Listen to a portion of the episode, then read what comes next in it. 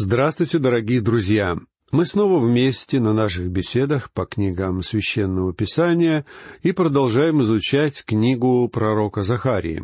В прошлый раз мы начали читать одиннадцатую главу, которая завершает раздел пророчеств о первом пришествии Христа. В нем речь идет о римском периоде, и этот период будет очень мрачным, как и предшествовавший ему Маковейский период. Как мы уже убедились, пророк Захария нес израильтянам весть надежды, и многие толкователи обращают на это внимание, учитывая, что имя Захарии означает «Господь помнит». Достаточно интересно, что Захария был одним из последних божьих глашатаев Ветхого Завета. А Новый Завет начинается с явления ангела другому человеку по имени Захария, мужу Елизаветы, отцу Иоанна Крестителя, предтечи Христа. Так что на примере этих двух человек мы снова убеждаемся, что Бог помнит о своем народе. Захария не только пророк надежды, он еще и пророк истины. Просто нести людям надежду недостаточно, ведь лжепророки тоже несли людям надежду но любая надежда должна опираться на истину. Вот о чем напоминал Захария, пытаясь ободрить людей. Он предсказывал, что какое-то время народ Израиля не будет иметь великих материальных благословений, потому что с запада приближаются новые завоеватели. Сначала Александр Македонский, а затем римская армия. И эти нашествия принесли великие страдания народу Израиля. Но Бог был готов утешить своих детей. В одиннадцатой главе пророк Захария представляет народу доброго пастыря, который отдает свою жизнь за овец а потом представляет израильтянам и другого пастыря, неразумного, который придет гораздо позже. Это антихрист, который станет брать у овец шерсть и убивать их ради мяса.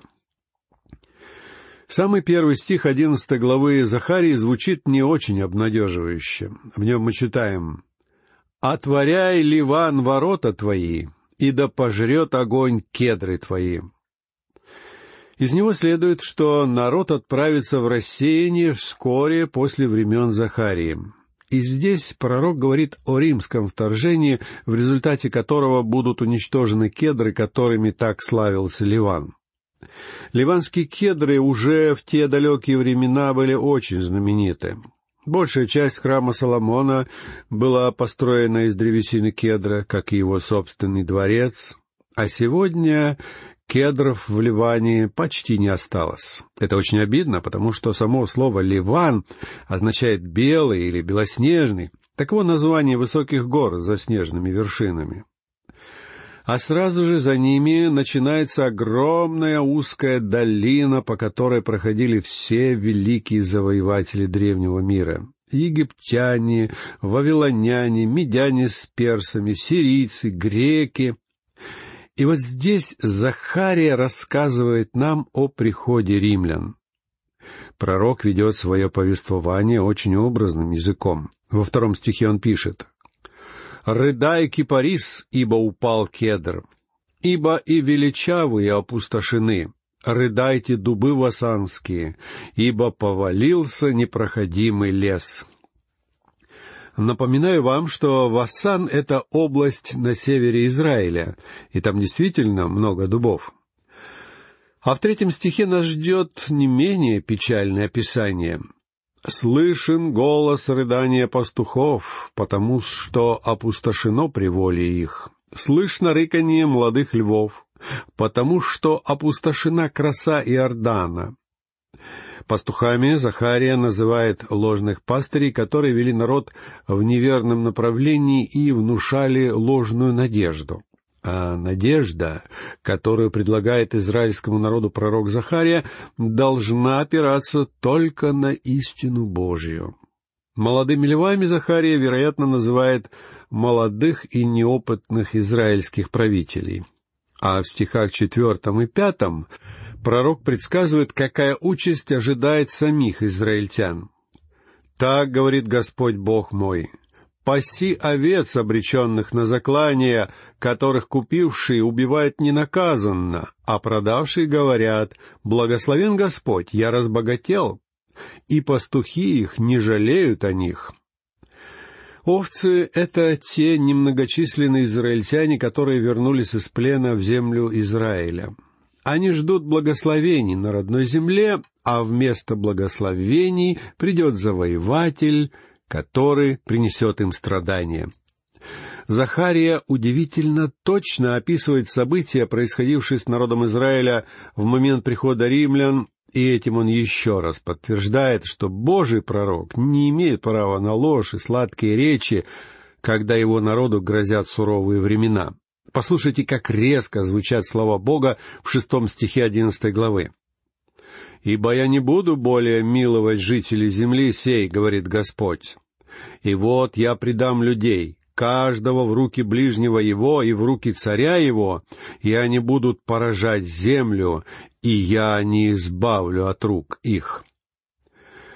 Бог здесь говорит, что Он допустит новые бедствия не только потому, что израильтяне отвернулись от Него, но и потому, что они отвергнут Мессию, когда Он придет. Послушайте седьмой стих.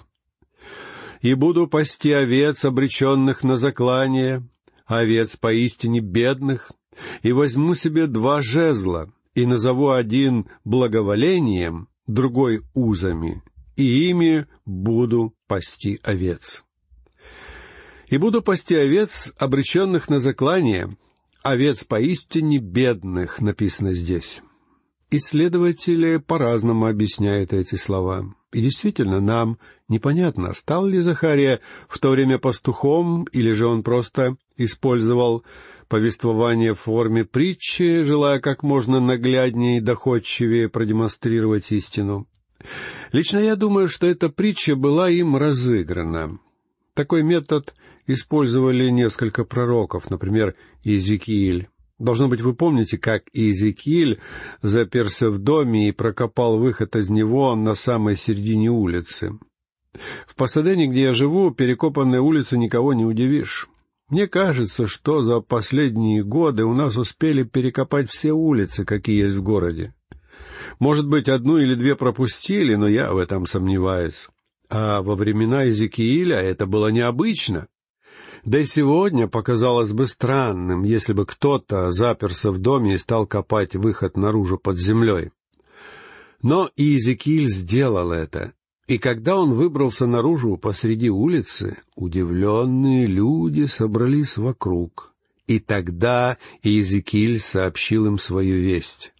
Его слушало множество народа. И этот пророк, чего и говорить, умел собрать вокруг себя толпы людей — так вот, я думаю, что Захария использовал тот же самый метод и изобразил перед людьми, как пастухи пасут своих овец. «И возьму себе два жезла», — говорит здесь Бог.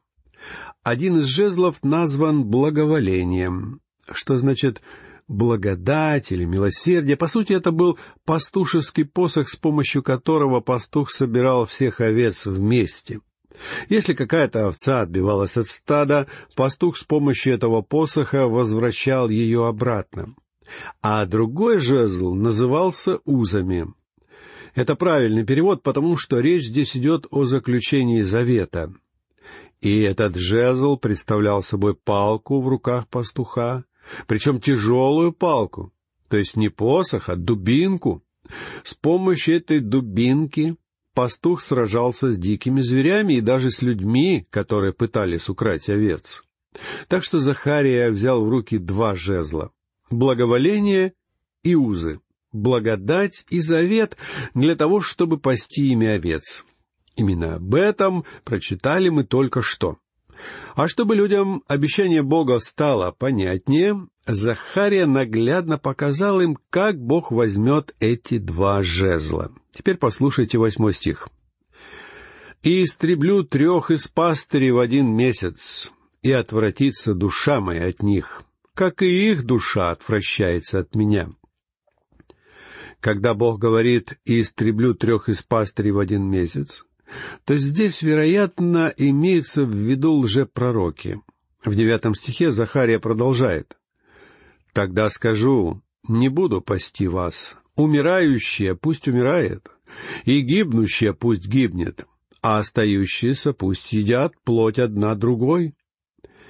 Я полагаю, что Захария выступает здесь против лжепророков, а также говорит о жертвах, которые люди приносили Господу. Мы узнаем из книги Малахии, что некоторые люди в то время были жадными и не хотели платить десятину. Они не хотели приносить животных в жертву Господу.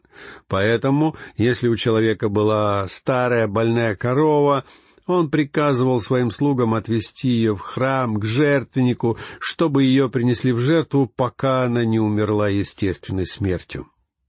При этом израильтяне делали вид, что жертвуют Господу самый лучший скот. Малахия в своем пророчестве осуждает этих напыщенных и лицемерных людей. Но Бог, конечно же, не принимал подобные жертвы. «Умирающая пусть умирает», написано здесь, в том смысле, что не надо торопиться приносить ее в жертву. Пророк призывает людей быть честными. Он призывает поклоняться Богу чистосердечно. Далее послушайте десятый стих. «И возьму жезл мой, благоволение, и преломлю его, чтобы уничтожить завет, который заключил я со всеми народами, и возьму жезл мой благоволение и преломлю его». Вы помните, что жезл благоволения — это жезл благодати? Захария говорит, что Бог собирается сломать этот жезл. Это значит, что Божьей благодати больше не будет с израильским народом. Когда Бог ввел свой народ в землю обетованную, Он обещал благословлять их и защищать от всех врагов. К вернувшимся из изгнания Бог тоже относился по благодати. В шестом стихе десятой главы книги Захарии Бог говорит, «И укреплю дом Иудин, и спасу дом Иосифов, и возвращу их, потому что я умилосердился над ними». Бог собирается сделать это для израильтян не потому, что они заслужили или отличались послушанием, наоборот, они не слушались Бога, но Бог относился к ним милостиво. Однако настанет время, когда Бог лишит народ своей милости. Бог больше не будет даровать израильтянам свою благодать. А как же тогда понимать нам обещание Бога о том, что Он уничтожит завет, который заключил со всеми народами? Что имеется в виду, когда Бог говорит об уничтожении завета? Разве не говорил он много раз, что никогда не нарушит завета? Друзья мои, здесь мы должны понимать разницу между условным и безусловным заветом.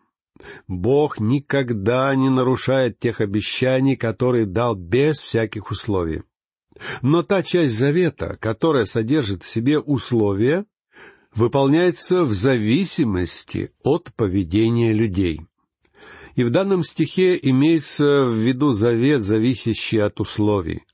Бог обещал защищать Израиль от врагов, и это обещание зависело от повиновения Израиля. Когда израильтяне отказывались слушаться Бога, Он переставал их защищать. Именно в этом смысле Он уничтожит завет.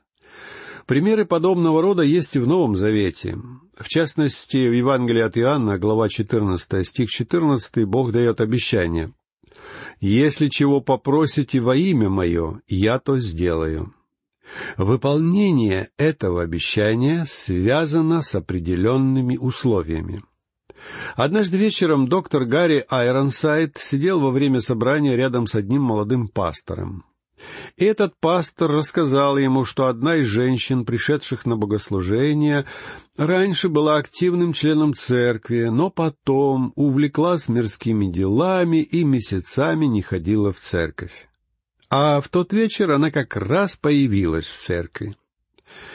И вот после собрания, на котором доктор Айронсайд проповедовал по тексту из Евангелия от Иоанна, эта самая женщина подошла к нему и возмущенно сказала, «Как вы смеете говорить людям, что они могут просить всего во имя Иисуса, и это будет им дано?» Доктор Айронсайд сказал, «Почему бы вам не присесть и не рассказать мне все спокойно?»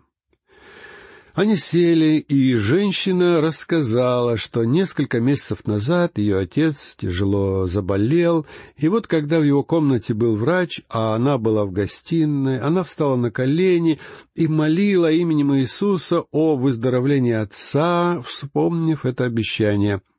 Но врач, вскоре вышедший из комнаты отца, сообщил ей, что ее отец умер. «И не говорите мне, — сказала она, — что Бог держит свои обещания». Тогда доктор Айронсайд спросил ее, «А читали вы стих, который идет следом за этим обещанием Бога? Там написано, «Если любите меня, соблюдите мои заповеди». Потом доктор Айронсайд спросил ее, если человек нашел чек на чье-то чужое имя и попытался получить деньги, подделав подпись, то как бы назывался такой человек? Такой человек назывался бы фальшивомонетчиком, ответила она. Тогда доктор Айронсайд указал ей на стих. «Если любите меня, соблюдите мои заповеди», и спросил, «А вы так делали?» Женщина покраснела, но ничего не ответила. И доктор Айронсайд объяснил ей, что ее попытки молиться и просить все равно, что подделка чека на чужое имя. Все мы должны понимать, друзья мои, что повиновение Богу есть доказательство нашей любви к Нему. А обещание исполнять любые просьбы Он дал только тем, кто любит Его. Читаем далее, послушайте одиннадцатый стих. «И он уничтожен будет в тот день, и тогда узнают бедный завец, ожидающий меня, что это слово Господа». Слова «и тогда узнает бедный завец, ожидающий меня» относятся к тем вернувшимся из плена, которые на самом деле повиновались Богу и верили в Его Слово. Друзья мои, для нас, верующих, самое главное — это верить в Слово Божье. Если вы не верите, что Библия — Слово Божье, то вы не готовы к возрастанию в христианской жизни. Вы должны верить в Слово Божье, а Бог будет укреплять вас в этой вере, если вы будете изучать Его Слово. Вы можете начать чтение Библии со скептическим настроением. Вам может казаться, что в некоторые библейские утверждения трудно поверить. Так начинал и я. Но теперь я не просто верю в Библию как Слово Божье. Я знаю, что она Слово Божье. Вот почему я не трачу свое время на апологетические проповеди. Я понимаю, что такие проповедники тоже нужны, я благодарю Господа за молодых проповедников, которые обычно ударяются в апологетику, стремясь доказать окружающим их людям истинность Писания.